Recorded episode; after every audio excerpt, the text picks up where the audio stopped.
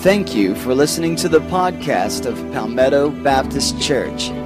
We pray that as you listen to the following message, that it will encourage you to continue to connect, grow, and serve in your relationship with God and with others.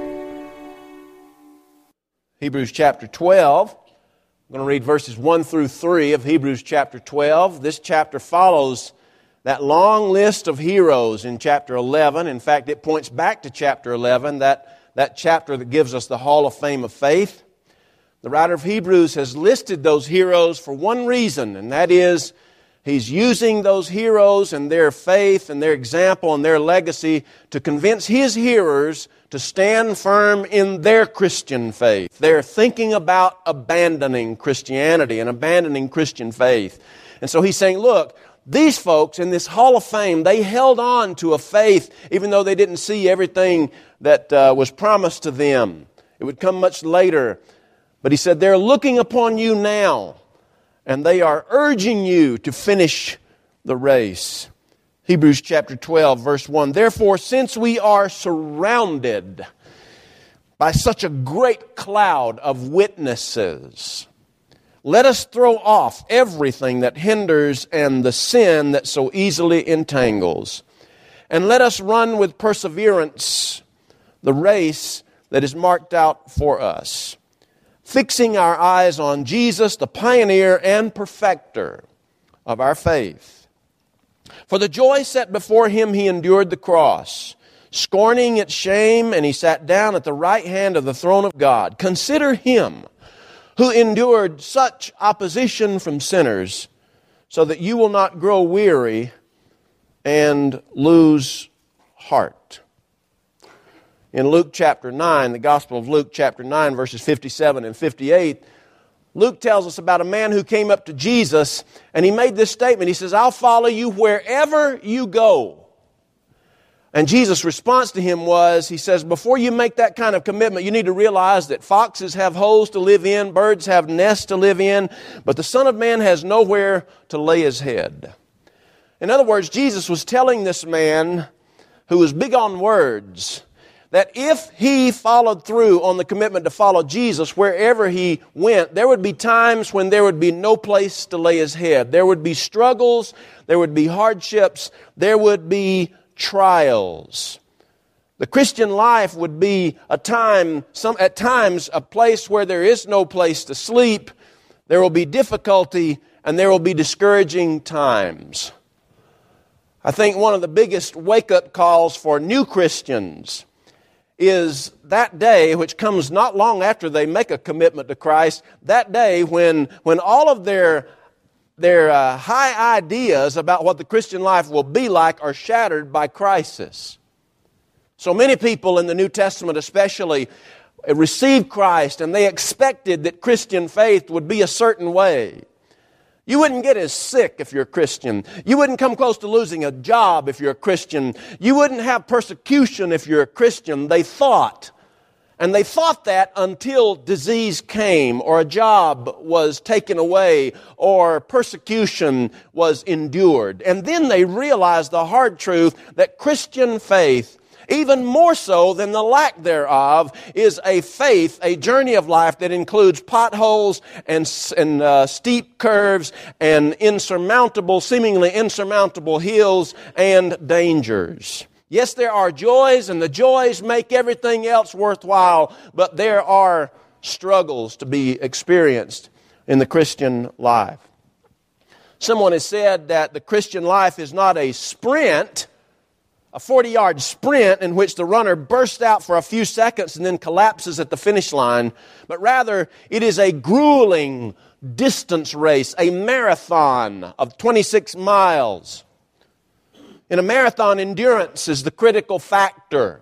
You have to pace yourself. You don't want to start out at full throttle at a marathon or you'll give out in just a few miles. And so you have to pace yourself so that perseverance and endurance become what is characteristic of your race. And like a marathon, the Christian life is a race in which every ounce of energy, every act of training, and every detail engages us until we stand perfect in the presence of our Lord. The race that is the Christian life is long and it is hard. And to finish that race, even in spite of all the struggles, is the most rewarding accomplishment that you and I will ever experience. And it can only be experienced by the grace of God, but, but also not by necessarily the work that we do, but by our willingness to be moved upon by the grace of God and the power of God through His Holy Spirit. Here in chapter 12, the writer of Hebrews likens the Christian life to a marathon. And since Christian faith is so much like a marathon, and since so many of his readers were thinking about quitting the race and giving up, he offers some help to them and to us, some tips on finishing the race. I don't know how many people in this room have at times been tempted to quit the race. And the writer of Hebrews is saying to his readers and to us never, ever, ever quit the race. Yes, the night sometimes is, is thick dark. Yes, the storms sometimes are overwhelming. Yes, the road is so full of potholes that it breaks your tires, but keep on keeping on. Always persevering. I want to share with you four tips that are inherent in verses 1 through 3 that the writer of Hebrews gives us to help us finish the race. The first tip he gives us is this we need to consider the heroes who have gone before us. We need to consider the heroes who have gone before us. Back in 1988, the Christian singer Steve Green came out with a song which Skip Seagraves, I think, is going to sing in the next service. Is that right, Skipper? It's a song entitled, May All Who Come Behind Us Find Us Faithful. It's a great song. It is a great song. The words go like this Oh, may all who come behind us find us faithful. May the fire of our devotion light their way. May the footprints that we leave lead them to believe, and the lives we live inspire them to obey. Oh, may all who come behind us find us faithful. Well, the writer of Hebrews takes that concept of those who come behind us find us faithful, except he turns it around. Which, by the way, Steve Green also does in the first verse of that song. The writer of Hebrews turns it around and he says, May all those who came before us find us faithful. I don't know how many of you have ever run in a marathon race. Uh, about uh, five to eight miles on a good day is about all I can run. So 26 miles is absolutely out of the question. God never called me to do that unless I'm walking it. But I watch sometimes the Peachtree Road Race or uh, the Boston Marathon, especially those, those 26 mile endurance races. And one thing I have noticed outside of the fact that the racers pace themselves is that throughout the race there are people lining the sides of the track lining the sides of the road and they are there offering water and they're offering encouragement and they're cheering these people on. They're not out there to find fault. It's not like they're out there saying oh you're running wrong. Your, your, your, st- your feet are hitting the wrong way on the car. Come on. What's wrong with you they're not doing that. They're cheering them on the racers aren't going to run perfectly, but that's not what the people on the side of the road are there to do. They are there to encourage, to cheer, to help the racers finish the race. The writer of Hebrews looks back in verse 1 to all that list of heroes that, that are listed in chapter 11, that hall of fame of faith. And he says that they are witnesses to us, witnesses of our running this marathon race called the Christian life. He says, therefore, which is a very important word in this verse because it points back to everything that he said in chapter 11 and all those heroes. Therefore, since we are surrounded by such a great cloud of witnesses, who are the witnesses? All those folks in chapter 11. Then let us throw off everything that hinders, the sin that so easily entangles, and let us run. So he says, since we are compassed about, surrounded about by this great crowd of Hall of Famers lining the road. Let us throw off and let us run. Can you imagine? All the people that line the streets watching you and me as we try to finish this race that is the Christian life. I said last week that chapter 11 is the original, uh, it's a list of the original inductees into the Hall of Fame of Faith. Those who came from the Old Testament. People like Abraham and Noah and Isaac and Jacob and Moses and David and Abel and Enoch and Gideon and Samson and Jephthah and Sarah and Rahab and then uh, an innumerable group of people who are not named all of those are the original inductees to this Hall of Fame. Now, we can certainly uh, assume, and I think justifiably, uh, justifiably assume, that there are heroes in the Old, in the New Testament that could be added to that. Don't you know that Simon Peter and his brother Andrew would be added to that? Don't you know that James and John, the sons of Zebedee, would be added to that? Don't you know that Paul would be added to that, and Silas and Barnabas, and Aquila and Priscilla and Apollos, and Phoebe and Mary Magdalene and Mary and Joseph? So many of the heroes in the New Testament would be inc- incorporated into this Hall of Fame. And so there are the original inductees, then there are the New Testament inductees, and then there are uh, those who, since the New Testament, have been heroes of the Christian faith, many of whom you and I would not even recognize their names. And some you would. Martin Luther, the great uh, igniter of the Protestant Reformation in April of, of 1517. Our Jonathan Edwards, the great uh, nearsighted preacher who preached in a monotone, was the, was the president of Princeton University. And he preached in such a way, even though he would preach an hour and a half in monotone, holding the manuscript, which he preached from close up to his eyes, the, they, they tell us, historians tell us, that before he would get through with that hour and a half sermon, people were flooding the altar to receive Christ.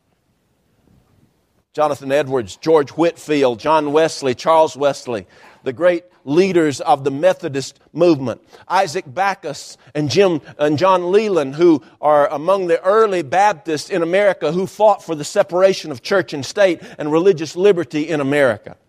They would be in that Hall of Fame. William Wilberforce in England, who, who fought to abolish slavery. Charles Finney, in the 1800s who was that great leader of a revivalist movement that opened up the Second Great Awakening and introduced into uh, Christian uh, terminology the idea of an altar call. They'd never heard of it before Charles Finney introduced it in the 1800s. And then, what about the heroes that would be lining the road, maybe from the history of this church? Our first pastor, George W. Colquitt, people like Mr. Ned Hopkins, whom I never met, or Broadus Bradley, a great man in this community who, again, I never met, or Slim Grubbs, even though I met his wife, Margaret, or Margaret Kearns, or Frank and Vera Smith, or Miss Pauline Jones, or Miss Rachel Murphy, or uh, Mr. H.G. And, and Margaret Alford, or Jack and Audrey Bentley, or Sarah Pounds, or Austin Massey, or Homer and Martha Youngblood, or Etta Taylor, and J.T. Joyner, and Martha Allen, and Jack, Jake Cordell, and Elizabeth Lambert, and Harriet Watson, and Bernice Payne, and Joe Barfield, all lining the streets as we're making our way in this journey called the Christian faith. And what are they doing? They're cheering us on. They want us to make it. They want us to finish. They want us to glorify God by crossing the finish line. You want a tip for finishing the race? Picture in your mind the people, both in Old Testament, New Testament, Christian history, and in your own life who have gone on to be with the Lord and they are lining the side of the road and they have flags in hand cheering you down the road of the Christian life. How can we not keep going? Second tip if you want to finish the race, throw away the unnecessary weight that you are carrying.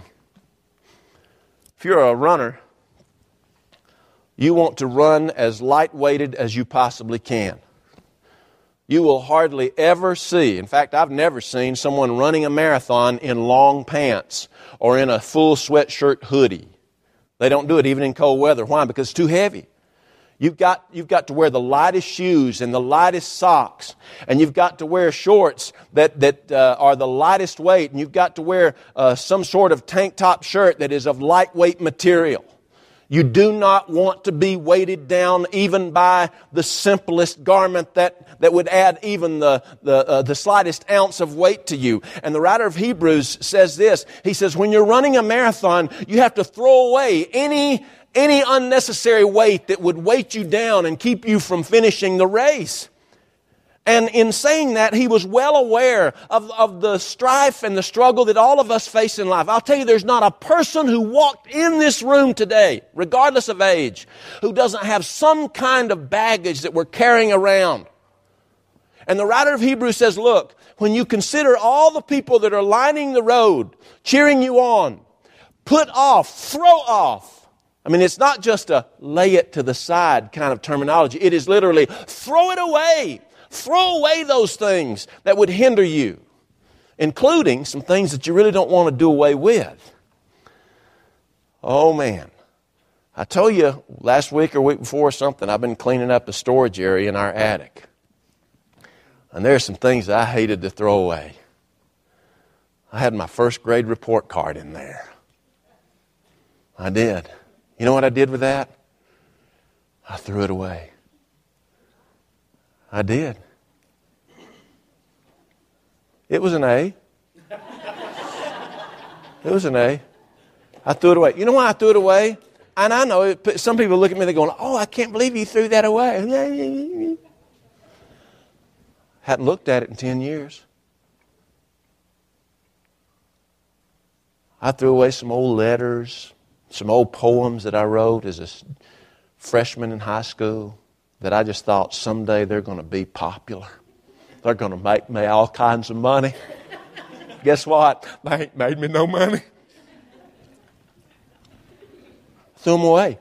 But it's so hard to throw things away that you think are necessary, but they're really not necessary. The writer of Hebrews says, let us throw off everything that hinders and the sin that so easily entangles. Throw away the unnecessary weight if you want to finish the race. Number three, remember the necessity of perseverance. Perseverance. King James says patience, but it's more than patience, it's perseverance. It's the idea of, of being determined to finish in the long run. It, it, it includes with it the idea of pacing yourself so that you don't run out of gas too soon. It's the idea of perseverance. Realize this, ladies and gentlemen, if you want to finish the race, if you want to be the Christian that you yourself want to be and that God wants you to be, put it in your mind right now it's going to take work. It's going to take perseverance. It's going to take a determined effort on your and my part. The Christian life is not autopilot. It comes by grace, yes, but when the Lord comes into our lives, He, he saves us by grace and He keeps us by grace, but that doesn't mean that there isn't discipline on our part. There is discipline. So set your mind to this idea. The Christian life at times will be very hard, harder than you ever imagine, and harder than you think you can stand. Expect it. It'll take perseverance. And then the fourth tip, he says, is to focus on the prospective example of Jesus Christ. Now, the word prospective means looking to the future or looking to what is expected, anticipated in the future. Here's what he says about Jesus. He says, Let us run with perseverance the race marked out for us, fixing our eyes, verse 2, on Jesus, the pioneer and perfecter of faith, for the joy set before him.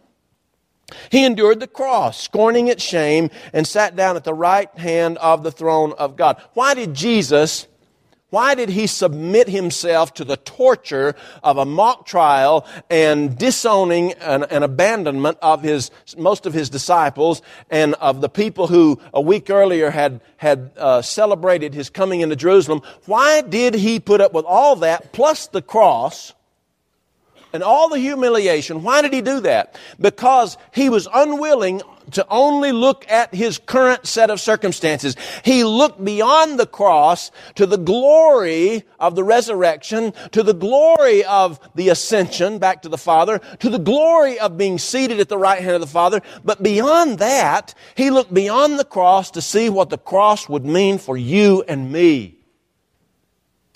It meant that he laid down his life so that we could live. Focus on the prospective, focus on the future. You say, well, right now, uh, Pastor, I'm going through the most hellacious crisis I've ever been through in my life. And you may not see any end in sight. There may not be any, even speck of a dust particle of a light at the end of the tunnel. But I will tell you that if, if you and I had been in Jesus' shoes on that cross, or even right before we went to the cross, we would have not been able to see. In fact, his followers could not see beyond the humiliation that they were seeing their leader face. They thought everything was lost. Everything was lost. But it was not lost. You see, when you and I face an absolutely, seemingly impossible situation, we are in the best position for the Lord Jesus to do his greatest work. For it is when we are weak that he's strong. It's when we realize our inability that his capability becomes so vivid and obvious. It is when we realize that we must have something outside ourselves, that the Lord, who is outside of us all, becomes so prominent and faithful, dependable. Steve Green said, We're pilgrims on the journey of the narrow road. And those who've gone before us line the way, Hebrews 11. Cheering on the faithful, encouraging the weary, their lives a stirring testament to God's sustaining grace. Oh, may all who come behind us find us faithful. May the fire of our devotion light their way. And may the footprints that we leave lead them to believe, and the lives we live inspire them to obey. But our prayer along with the writer of Hebrews this morning, is not just that those who come behind us find us faithful, but our prayer is that those who came before us and who line the raceway find us faithful. Let's pray. Our Heavenly Father, Lord, may all who come behind us truly find us faithful. But Lord, also may all those who have come before us find us faithful. Lord, thank you for that wonderful picture. Thank you for the picture of so many heroes of faith, both in the Bible and since the Bible, and in the history of our church, and even in our own personal histories. People who touched us, people who, who showed us what it's like to live for Christ, what it's like to die for Christ, what it's like to suffer for Christ, what it's like to keep the faith in a real way. Lord, I pray that we would be faithful. Lord, for some of us today, that means a realignment of the priorities of our lives for some of us, that's going to, make a, that's going to mean a conscious decision for rededication and realignment. For some, that's going to mean coming to this altar and making that initial decision to invite Christ to be their Savior. For some, it's going to be the decision to come and be baptized. For some, it's going to be to join the church. For some, it's going to be to, to come and lay whatever it is that is a weight that's unnecessary, lay it at the altar and leave it there. Lord, it's invitation time, it's life changing time. I pray that life change would come to somebody here this morning in Jesus' name. Amen.